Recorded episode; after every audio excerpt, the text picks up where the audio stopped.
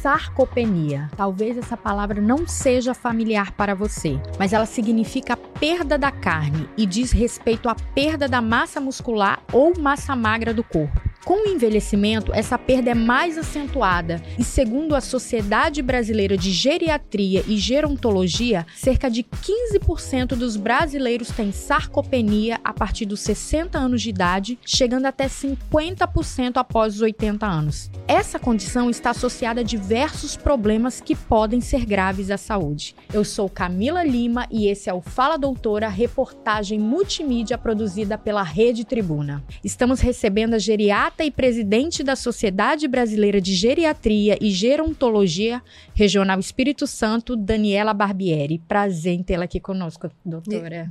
Prazer é meu. Muito obrigada pelo convite, Camila. Doutora, eu falei aí que a sarcopenia seria essa perda da massa né, muscular. Explica pra gente, é isso mesmo?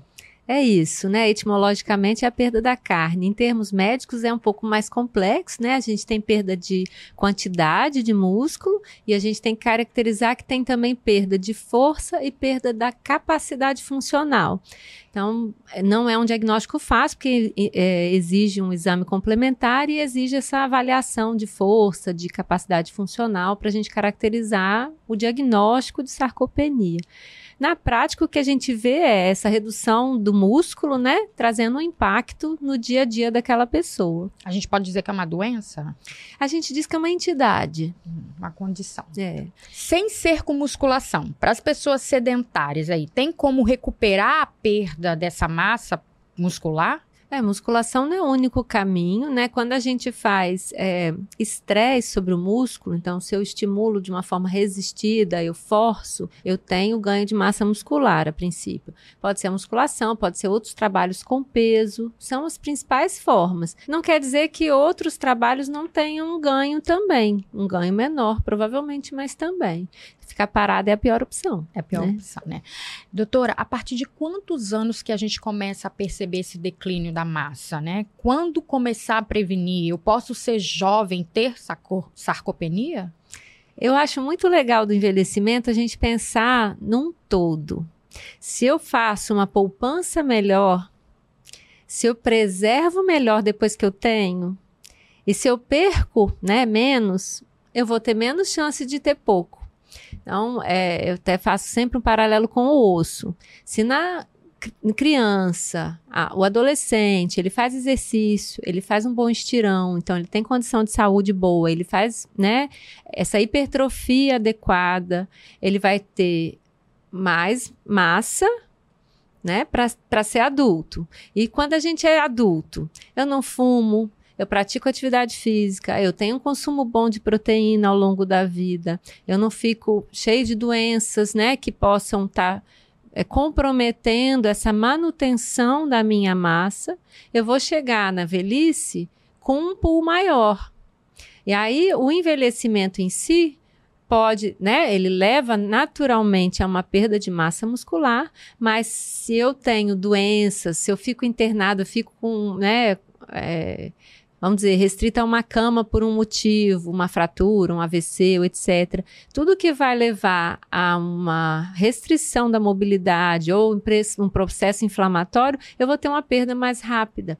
Então, vamos pensar em acumular mais, em preservar por mais tempo, em perder mais lentamente. E aí, se eu penso nisso, eu penso exercício físico sempre, alimentação adequada sempre, em todas as fases da vida, né? Você me fez até lembrar do caso do ator do Kaique Brito, né? Que foi até bem comentado. Ele sofreu um acidente, uhum. ficou bastante tempo internado e todo mundo ficou surpreso, né? Quando ele levantou, ele falou muito disso, da musculação que ajudou ele a manter essa massa, né? Muscular.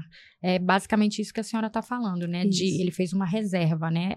Para a velhice é a mesma coisa, a gente fazer uma reserva na juventude. Isso, e na vida adulta, ou em qualquer fase da vida, quanto mais tempo parado ali, por exemplo, por uma internação, eu tenho uma perda mais acentuada que pode comprometer lá no final, fazer falta, né? Mas essa, esse declínio maior começa na, já na, na juventude, 30 depois anos, Depois dos 30 anos a gente começa a ter perda, depois dos 50 isso é mais importante, e quanto mais idade isso é mais acentuado. Então depois dos 80 pode perder até uns 50% Nossa. da massa muscular. A mulher perde mais que o homem? Mulher perde mais que o homem.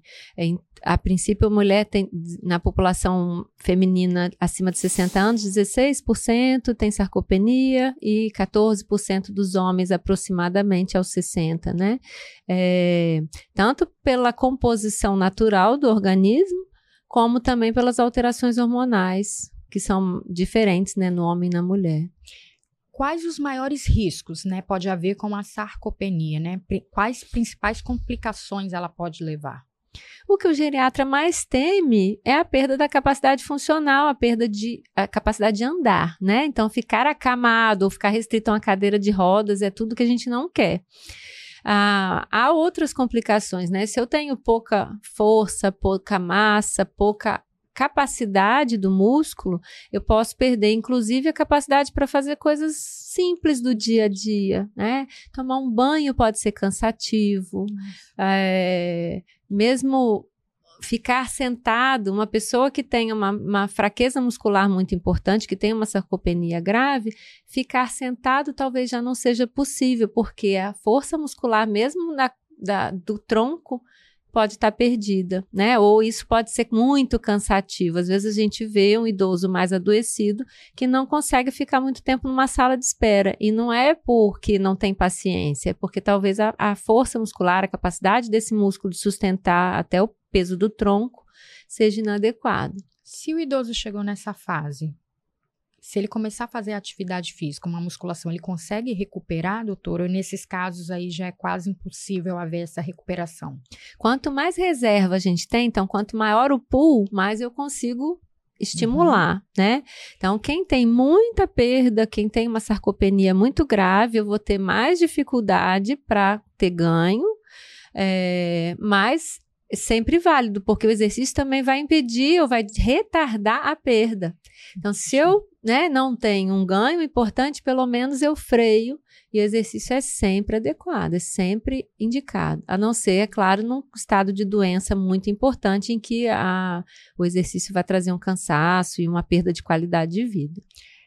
Há doenças que podem acelerar essa perda de massa muscular. Você falou aí de internações, mas, por exemplo, um diabetes. Uhum. Existem condições crônicas que podem acelerar? Sim. A gente sempre imagina a pessoa com câncer, né? Assim, uhum. é o uhum. clássico a gente pensar em perda de caloria, perda de, é, do anabolismo, né? Que é a, a produção de tecido mas também o enfisema, que é a doença pulmonar obstrutiva crônica, é bem característica de perda de, de, de, massa e principalmente de massa magra de músculo. Ah, o diabetes ele gera um processo inflamatório crônico no corpo. Outras doenças, como doenças articulares, então artrite reumatoide, lúpus, que tem processo inflamatório também podem cursar mais com sarcopenia, e doenças neurológicas, né? Então, assim, falando grosseiramente, além do imobilismo que você falou, uma pessoa que fica de gesso ou que fica acamado, né, por um processo de recuperação, internado na UTI um mês, vai ter muita perda. Mas doenças neurológicas também, que você não tenha um estímulo ao músculo, né, por, por meio do neurônio motor, por exemplo, uma esclerose lateral miotrófica, desculpa, que você tenha uma perda do estímulo ne pelo neurônio motor, por morte de neurônio motor, aí você também vai ter uma perda mais acentuada. Hoje se fala muito sobre creatina e whey protein, que podem ajudar na prevenção dessa perda da massa e magra. Eles são seguros para, porque né, tem muita gente que fala, ah, só pode tomar quem faz atividade física, jovens, enfim. Fala um pouquinho pra gente, doutora. A princípio, a creatina, ela tá mais, hoje nos trabalhos, né, tá mais é, sendo colocada sob o estímulo do músculo, né? Uhum. Ela por si só, ela não faz aumento de massa muscular. Ah, quando a gente repõe na creatina ou quando, no whey ou mesmo na alimentação, né, que a gente aumenta a quantidade de proteína, ou que a gente faz uma readequação da alimentação, eu não excluo a necessidade de eu fortalecer esse músculo por exercício. Mas, assim, a princípio, vamos falar que a creatina a gente usa principalmente em quem está exercitando e a proteína, seja no whey ou na alimentação, ela, independente do exercício, ela ajuda na manutenção e, é claro, né, a gente vai ter menos sarcopenia. Aí, para ganhar massa, eu preciso de exercício e uhum. o suplemento ou alimentação. Entendi. Há limite de idade para começar a malhar? De jeito nenhum. Quem está sedentário pode começar. Deve. É, é nunca é tarde, nem para parar de fumar e nem para começar exercício físico. Como que a gente faz? Você falou que o diagnóstico não é tão simples, mas como que poderia ser feito esse diagnóstico e o tratamento?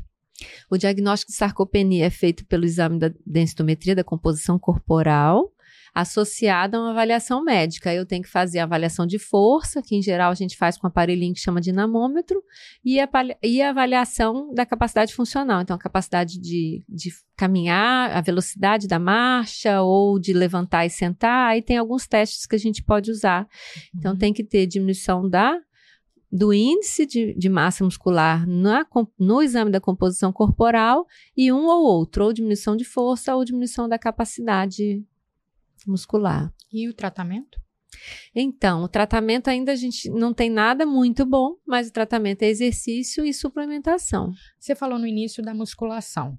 Seria a melhor indicação, porque já que a gente está falando de ganho, que tem gente que fala, ah, mas eu gosto de fazer é, hidroginástica ou então é, pilates. O melhor exercício é a musculação, ainda que você tenha dito né, que é melhor fazer algum do que ficar parado, mas ainda assim a uhum. musculação é mais indicado para esses casos?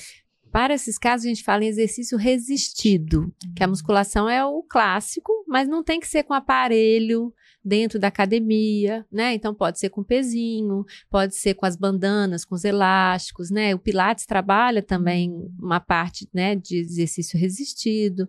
Se eu faço outras coisas com carga, ah, por exemplo, se eu trabalho muito é, músculo de braço no remo, eu vou estar tá, com uhum. certeza hipertrofiando, né? Então não tem que ser a musculação propriamente dita na academia lá com os aparelhos. Quais alimentos aí a gente pode incluir na dieta para tentar prevenir? Você falou, né, a proteína. Quais outras a gente pode citar, doutora? Proteína é o mais importante. Proteína é, a necessidade de, de, ingesta de proteína no jovem, no adulto, é menor do que no idoso, e em contrapartida, o idoso muitas vezes tem uma alimentação que é pobre naturalmente, culturalmente é pobre em proteína. Porque proteína é tanto é mais caro, então vamos pensar aí também socialmente, Sim. não é fácil consumir proteína. E a gente tem muito hábito do pãozinho, do bolo, né, do biscoito, da fruta, que são é, alimentos que são pobres em proteína. E a, a mastigação da proteína muitas vezes é mais difícil, mais demorada, exige um trabalho maior. Tudo isso interfere, né? Tudo doutora? isso interfere. Aquela de não janto porque eu não quero engordar, eu acabo tendo uma refeição que é muitas vezes bem equilibrada nutricionalmente, que eu coloco um pedaço de carne ou de frango, né, ou peixe num, num jantar eu substituo por um lanche que muitas vezes é café com leite e pão, ou, né, um outro lanche assim que é pobre nutricionalmente. Então, caracteristicamente, o idoso ele consome ah, menos proteína do que ele deveria, e é fundamental a gente ter essa atenção. Doutora, para a gente finalizar aí, dá umas dicas. É, a gente sabe, muita gente liga o geriatra só, né, para pessoa bem idosa, mas eles estarem fazendo essa avaliação, se consultando, vendo, para prevenir, né, ter uma, um envelhecimento saudável. Ninguém quer envelhecer doente, acamado. Dá dicas aí, que, que as pessoas precisam estar atentas, principalmente aí à terceira idade. Uhum. O que eu acho muito, assim, importante da gente entender é que envelhecer é um processo longo. Então, quando eu amadureço, eu já começo a envelhecer. Cuidar da saúde sempre, então, mesmo jovem, precisa cuidar da saúde e à medida que a gente vai envelhecendo, a gente pensar em todos os aspectos da saúde, que não são só ir ao médico, mas então alimentação, exercício, não fumar, não exagerar na bebida, é, prevenir doenças. Então, se eu não fico internado, se eu não fico todo inflamado, né, adoecido, eu vou ter uma preservação melhor da saúde e lembrar que nenhum profissional faz milagre. Tem que ter esse contexto todo e a gente ter o olhar do autocuidado é fundamental.